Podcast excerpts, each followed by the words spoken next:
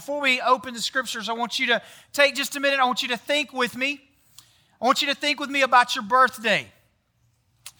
And I want you to think that your mom, dad, grandparents, whoever you are with, say, hey, tomorrow is your day, and we're going to make it a special day. And so we're going to start with whatever you want for breakfast. So I want you to imagine what you're going to have for breakfast. Maybe tell your neighbor, hey, this is what I'm eating. I'm having a donut from the donut box, and it's going to be on point. You have a great breakfast now, what are you going to do? Maybe you're going to go to the recliner and you're going to go back to sleep because you don't normally get up for breakfast on your day off, right? Maybe you're going to go out and you're going to go for a walk outside. Maybe some of the guys, we're going to go play golf, right? Or go do something, right? Now you got lunch. You get to go anywhere you want. You can go to Firehouse, get you a free sub on your birthday. Do they still do that? Amen. There we go. All right. You go to Firehouse, get you a free sub, right? Or go to Elwood Shack, get you a big old pizza or something like that. Now you've got the whole afternoon. Your mom, your dad, whoever's with you says, Look, whatever you want to do, let's go. You're going and you're going to get to do whatever you want to do in Memphis, right? Comes to dinner, you go home, mom's cooked your favorite meal. Favorite meal, you sit down, boy, you're full. You're happy. They give you gifts. And then they bring out the cake that you picked, right? This is the year you got to pick the cake. Now, if I was picking the cake, it would be a white cake with white icing. Now, I know many of you probably would pick that same cake, right? Anybody? Okay, like, thank you. All right, good. A white cake, white icing with little bitty, uh, the little mini chocolate chips on it. Is anybody with me? Anybody still with me? No, okay, a couple people. All right. Now, I want you to imagine on my perfect birthday, I've planned my perfect birthday. Lindsay has made me my favorite cake, and she sets the cake down in front of me, and she says, Honey, I know that you want a white cake and white icing, but they didn't have the mini chocolate chips, so I used the bigger chocolate chips. I hope that's okay. Now, I've just had the perfect day, right? You've just had the perfect day. What would be your response if you were at my house and we, you were with me on my birthday if I looked at that cake and I said, honey, and I picked the cake up with my hands and threw it on the ground and said, don't bring this trash in here? What would you think about me in that moment? Exactly. You would think like you're the worst human imaginable, right? You would think, oh my goodness, all these great things have happened to you today. And you get the big chocolate chips, not the mini chocolate chips, and all of a sudden you throw the cake in the ground. Now, this isn't too far of a stretch, but how many of us do similar things with our life every day? That we have all these things that going maybe going good for us, or maybe just things we don't notice that we take for granted every day. We wake up in a warm house. We wake up and we put on clothes, many times that are clean. Some of you guys probably that are still dirty, but that's your choice. And we go about our day and we have all these things, and yet we go to get some, maybe Burger King, and they leave out our fries, and our whole day's ruined, right? Or maybe, right, we go and we're trying out for the team basketball, football, whatever it is we don't make the team, and what do we do? We go home and we pout for days. Our life is ended. Maybe guys, and you got a big uh, dance coming up. You go to ask this young lady if she would like to accompany you to the dance, and she says no and doesn't tell you why. And what do you do? She hates me. All girls hate me. I'm a loser, right? Or maybe it's even something serious. Maybe it's you're doing everything right. You're the perfect kid and your parents come in one day and say, Hey, we're getting a divorce. Dad lost his job. We've got to move. Maybe it's serious things, whatever it is. I think we all could resonate to some extent that sometimes life doesn't go the way we planned.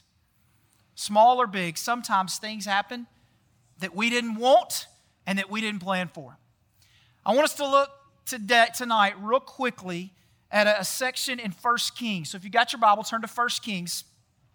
And we're going to look at this guy named Elijah. And Elijah is kind of the king of all the prophets. If you go to the New Testament, the Mount of Transfiguration, the representation of the prophets, all right, the Old Testament prophets, these people that spoke the word of God, the representation is Elijah. In other words, he would be kind of the poster child for all prophets. In other words, he's a pretty cool, good guy, right? He knows what he's doing, okay? And so Elijah's a big deal. And we're going to look and see of a situation when things didn't go as Elijah planned in verse or chapter 19. And before we do that, I want some of y'all to help me tell the last two chapters because some of you maybe haven't read First Kings in a while. All right? Let's look at verse uh, chapter 17 and 18. Somebody tell me, I'll start it off and you fill in the gaps. So Elijah goes to Ahab and tells him what? Does anybody know? There's going to be a drought. Good. I didn't hear anybody say that, but I'll assume you were thinking it, all right? He goes and says there's going to be a drought, and then God tells Elijah to go where? Does anybody know? Where? You're reading it, aren't you? Down to a brook, right? And he says, I'm going to give you water from the brook and I'm going to feed you from a what? A raven, right? I'm going to give you this food. I'm going to provide for you. And then I'm jumping through a lot of stuff, but he comes eventually back to Ahab and says, There's going to be a drought. This is not good. And he leads him again and takes care of him again. And then we come to chapter 18. Does anybody know what happens on Mount Carmel? Somebody knows this story. This is like famous.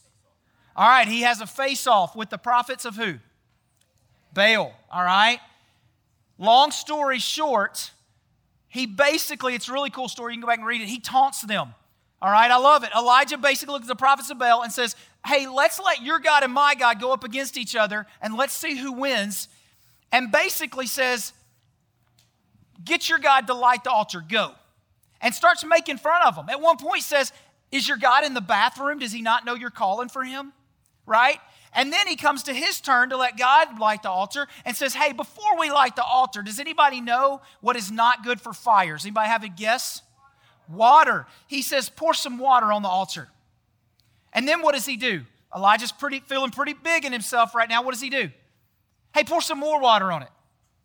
And then he's feeling really big and bad, and he does it a third time. Go pour some more water on it. And what does God do? He lights the fire.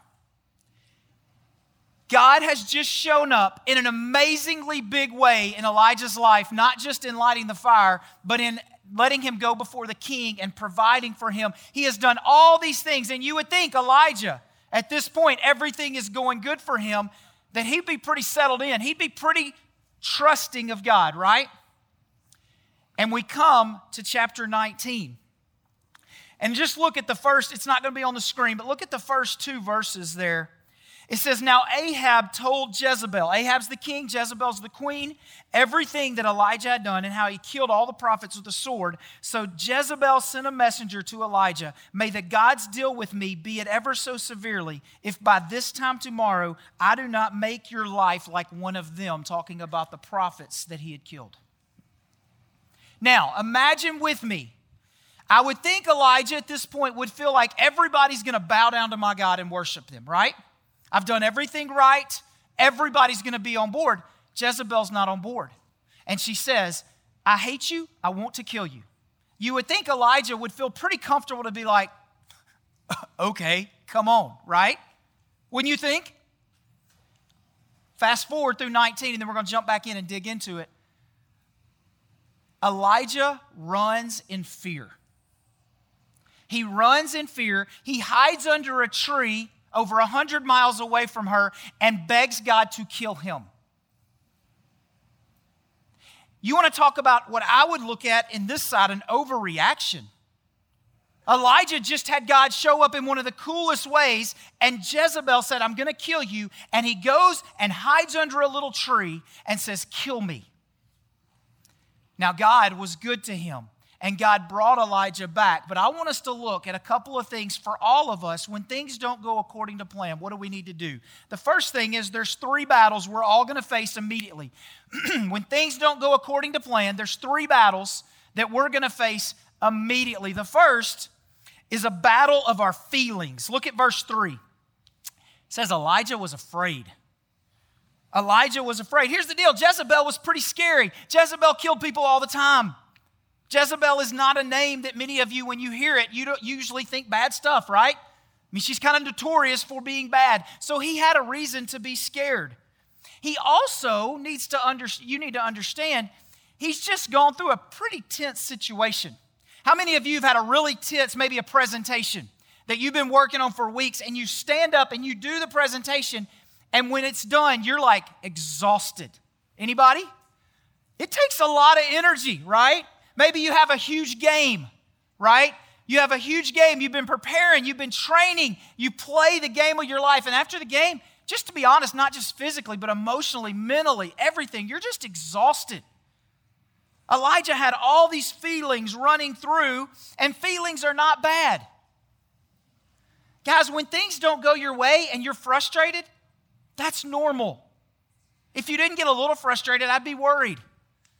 It's okay sometimes to get a little frustrated. The question is do you allow those feelings, though, to rule your actions? I say it all the time. I know Steve Price says it. Feelings are good followers, they're not good leaders. And Elijah was allowing these feelings to lead him. And so he ran and he hid. How many of us, when things don't go our way, we allow those feelings of sadness to rule us, and all of a sudden we say, you know what? I'm just going to quit playing basketball forever because I didn't make the team. You know what? I'm just going to quit being around people forever because nobody likes me. You know what? I'm just going to go get on social media and watch videos because that makes me feel better.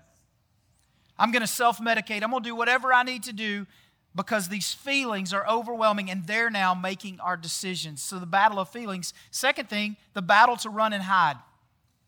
Look at verse 3. Elijah was afraid, and what does it say? And he what? Ran. He ran for his life. Now, check this out. This is really cool. Go back to the story before when God sent Elijah in front of Ahab, God told Elijah where to go after. If you go back and read it, you'll know that he moved him down beside a brook. He moved him to a place where he could take care of him. But what does Elijah do this time? It says he's afraid and he ran for his life, and it says he ran to Beersheba.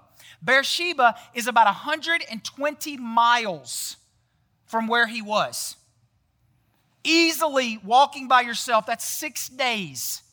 He was so scared of Jezebel that he walked or ran for six days to get away from her. Now, here's what's crazy. When God finally moves him from underneath this tree, he tells him to go to Mount Horeb. It's the mountain of God. 250 miles from where he was. Y'all catch this? Because Elijah didn't run immediately to God, but he ran and hid himself, he ended up moving 350 to 60 miles as opposed to going to God and letting God protect him to protect himself. He ended up probably 50 days of walking. How many of us, when we have this battle to run and hide, that we throw away days of our life whining about something that happened? And I say whining because many times that's what it is it's small. Big stuff, it is heavy. I'm talking about the little stuff. You throw your cake on the ground, right? Let's be honest. You don't wake up the next morning and go, Mom, I was sorry. Can you make me another one of them cakes today? Mom's going to be like, No, I'm not making you another cake for a while, right? How many times we allow whatever happens that doesn't go according to plan to overwhelm us and to almost take over what we need to be doing? Sometimes we need to stop and go, Wait a minute. I don't need to overreact.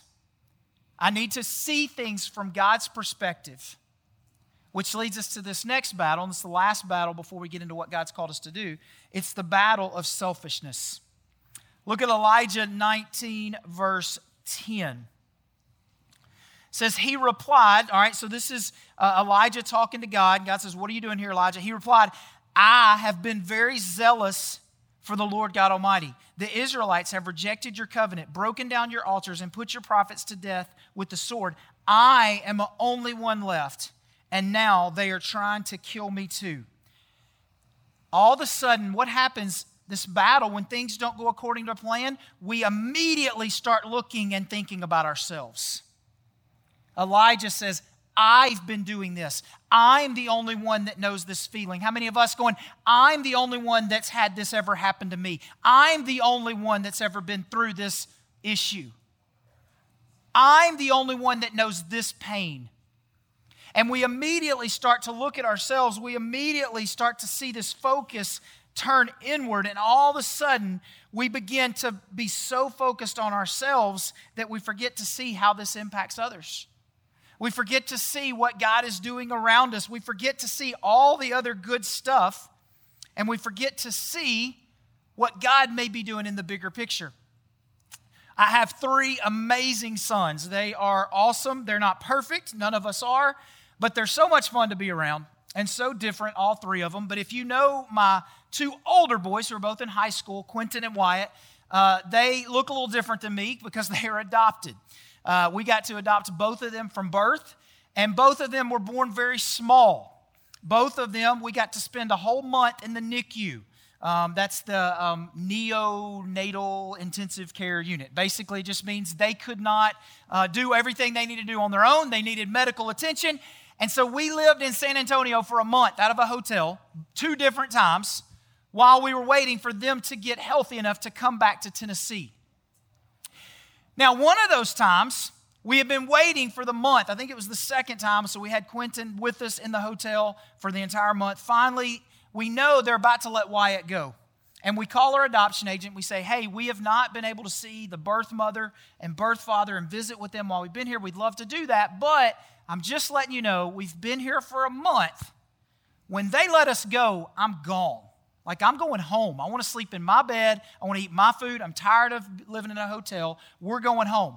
We heard nothing. We heard nothing.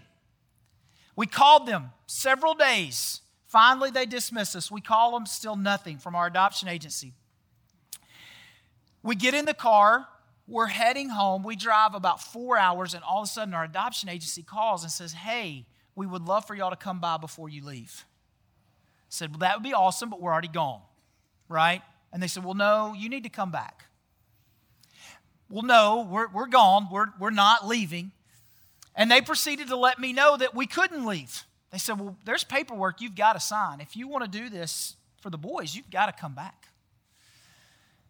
And so we, I remember pulling over to Sonic, and I was very mad and very frustrated, hours in the car, right, with two little babies, after I've been down there for an entire month. Long story short, we end up driving back. We get to spend time with the birth mother. It was a great experience. It was a wonderful visit. I'm so glad we came back. We go to the agency the next morning, and these, these ladies are extremely nice. So I don't mean this bad, but they the what they said brought up in me this selfishness. they said, Hey, we knew you would come back. You're just too nice. I immediately, I can remember them saying this to, the, to this day. I can remember that feeling that came into me go, You took advantage of me. You took advantage of the fact that I'm a nice guy. And I can remember that, and I can remember for days being mad about that. And now I'm on this side of life, and I see from a little bit bigger where my boys are older. I've forgotten what it was like to live in a hotel for a month. And I'm going, I'm so glad we went back. Why did that bother me so much that she took advantage of me being nice? How selfish of me to think that I wouldn't do that for something that was so important. How selfish of me that I would be concerned that this woman's taking advantage of me for the benefit of my boys or for the benefit of the birth mother. How many times for us we, we get stuck and we can't step away and look at the big picture of God, what God is doing? Maybe we're missing we missed being on the team because God had bigger plans for us. So let's look at that. If we fought those three battles, and we're going to do this real quick, what are the three actions we see here in Elijah that we need to do when things don't go as planned? First of all, we've got to be patient. We got to be patient. You see, Elijah acted quickly and it cost him these 300 miles of going around. And finally, God brings him into this cave and God says, I want you to listen to me. And how many times does God say to us, I want to talk to you, I want to explain this circumstance? Now, I'm not telling you that God's going to give us all the answers. I'm not going to tell you that every time something bad happens, you'll understand why. We don't. But there's a lot of times that I think God wants to tell us what's going on. He wants to show us a new side of Himself, but there's so much noise in our life because we pull out the phone and we look at everybody else's perfect life. Because we get in a crowd and we compare ourselves to everybody else. Because we constantly are looking around as opposed to looking at the Lord. And there's so much noise, we can't hear what God is saying. And Elijah goes out. He has the wind that comes by, nothing. Has an earthquake that comes by, nothing. And you can go back and read this, it's really cool. Fire comes by, nothing. And then a gentle whisper God speaks to him and tells Elijah what to do. So many times, God says, Look, I just need you to slow down and look and listen for what I want you to learn through this situation. Because how many times our plans are based on what's best for us, what we want, what we need, and God says, I think I know better what you need. I listened to a podcast the other day, and Tim Tebow was talking about when he just recently got cut from the Jacksonville Jaguars. And he said, for a week or so, I was upset, I was mad, I was pouting about it. And then all of a sudden, the U.S. troops pulled out of Afghanistan, and the group that he works with, I think it was Samaritan's Purse or somebody, went in to help, and he got to go and be with them. He said, I was there for about two minutes, and it just hit me like a ton of bricks what God had been doing. He said, Had I not ever tried out for the Jacksonville Jaguars, I'd have been doing something else and I wouldn't have gone to Afghanistan. Had I still been on the Jacksonville Jaguars, I would not have gone to Afghanistan. But he said, I realized God putting me at the Jaguars, cutting me when he did, brought me to this point in Afghanistan where he could serve and minister to these people. And he thought, how selfish of me to have not been patient to see what God was doing in my life. How many times for us do we just not wait to see God, this isn't going according to plan. What are you doing? What is going on? What are you teaching me through this? Second thing, be disciplined. be disciplined. Elijah is laying under a tree begging to die. And God says, This is where Elijah kind of comes through and does the right thing. God says, Get up, and I need you to go there. You would think Elijah would be like, I can't do it. I just got to lay here and die, right? No, Elijah stands up and he goes. He does what he's supposed to do. How many times for us things don't go according to plan and all of a sudden I don't feel like going to church? Things don't go according to plan. We say, I don't feel like reading my Bible. Things don't go according to plan. I don't feel like doing the right thing. Right? Because Satan wants that. Satan wants to tempt us in that moment of weakness to go, it doesn't matter. It doesn't matter if you do the right thing or not. Look at this bad thing that happened. But no, we see here, he's saying, look, you need to be disciplined. When things don't go according to plan, I'll be honest with you guys, I've been a Christian most of my life, and even even as a pastor, even as a pastor here at Bellevue, there have been days I've woke up and I said, I don't want to read my Bible today. And I've opened my Bible, and to be honest, I get about a verse into it, and I'm just like, I just, I don't want to do this. And sometimes I just sit there Sometimes I dig in more, and sometimes I shut my Bible, and I'm like, I don't care. But what I know is, no matter how I feel, God has told me, look, we are not going to allow feelings to be our rulers. We're going to get up and we're going to be disciplined with what we're supposed to do. Years ago, I heard a podcast, and a girl said there's three things for knowing God's will. Number one, is it against God's word? God's never going to contradict himself in God's word or in his word. So if you are trying to decide what you're going to do, hey, do I want to steal this or not? Okay, not God's will, right? Do not steal. That's pretty easy, right? Number two, are you growing in your walk with the Lord? And that's where most of us get stuck. God, where do you want me to go to school? God says, I want you to read your Bible. God, who do you want me to date? I want you to pray. Hey, God, what do you want me to do in this situation? I want you to be kind to others. So many times we get hung up on what God is doing is that things didn't go according to plan, and God's going, Look, you're not doing things according to the plan. I don't know about all this stuff, but I do know that I've told you to do this. The third thing, which is not part of this, though, is what do you want to do? And we can, that's a whole nother sermon, and we can do that another, another day. But I would encourage you, not just being patient, but when things don't go according to plan, be disciplined. And then the last thing, be connected. So Elijah He's been under this tree. He was disciplined enough to get up. He was patient enough to wait for what the Lord said. And then the Lord moved him out. And the first thing we see in verse 18, go down to verse uh, 18 of chapter 19. It says, Yet I reserved 7,000 in Israel. All these knees have not bowed down to Baal, and all whose mouths have not kissed. And then look, verse 19, sorry. So Elijah went from there and found Elisha the first thing he does after getting up and going is he goes and involves somebody else in what he is doing. How many times for us something doesn't go according to plan and we keep it all to ourselves? How many times do we tell ourselves, nobody else knows what I'm going through? Nobody else would understand. Nobody else could help me. Nobody else, and Pastor talked about this with our thoughts, right? Nobody else has ever done, been walked through this road before. And he talks about, he says, you've got to say that. You've got to get that out. You've got to call a friend. You've got to call a pastor. You've got to connect with your parents and say, I'll be honest with you, one of the things I've learned from Pastor and one of the things I hate doing, and I'll tell my boys this a lot. I'll come to them and say, hey, I'm just going to be honest with you. Here's what I'm thinking, and I'm getting that out because Satan doesn't want me to get it out. I'm thinking I'm really frustrated with you right now. I'm thinking that I messed up here. Am I right? Am I wrong? I'm thinking that I really had this idea in mind and it didn't go the way I thought. I'm getting that out so that I can process through that, so I can work through that. How many times for us do we keep that inside? And what we see here from Elijah is that Elisha was excited to be a part of it. Elisha was excited to leave his parents and go be with Elijah. How many times our friends are excited that we opened up and we talked to them? That they wanted to help us, that they wanted to be involved in what was going on. But how many times do we keep that to ourselves? There was a study that I came across years ago that said most teenagers would rather be in their rooms with their phone and nobody else than out with a few friends and not have their phone. And the reason was this article was saying is because what? When you're with a few friends and you don't have your phone, what are we thinking? What, what else am I missing out on? When we've got our phone, we know everything. But here's the deal, guys. And I love phones, and I'm, I'm pro phone. I'm cool with that, all right? I think there's some limits you got to put on it. I think there's all kinds of things we've got to watch for. But so many times in a phone, we don't connect.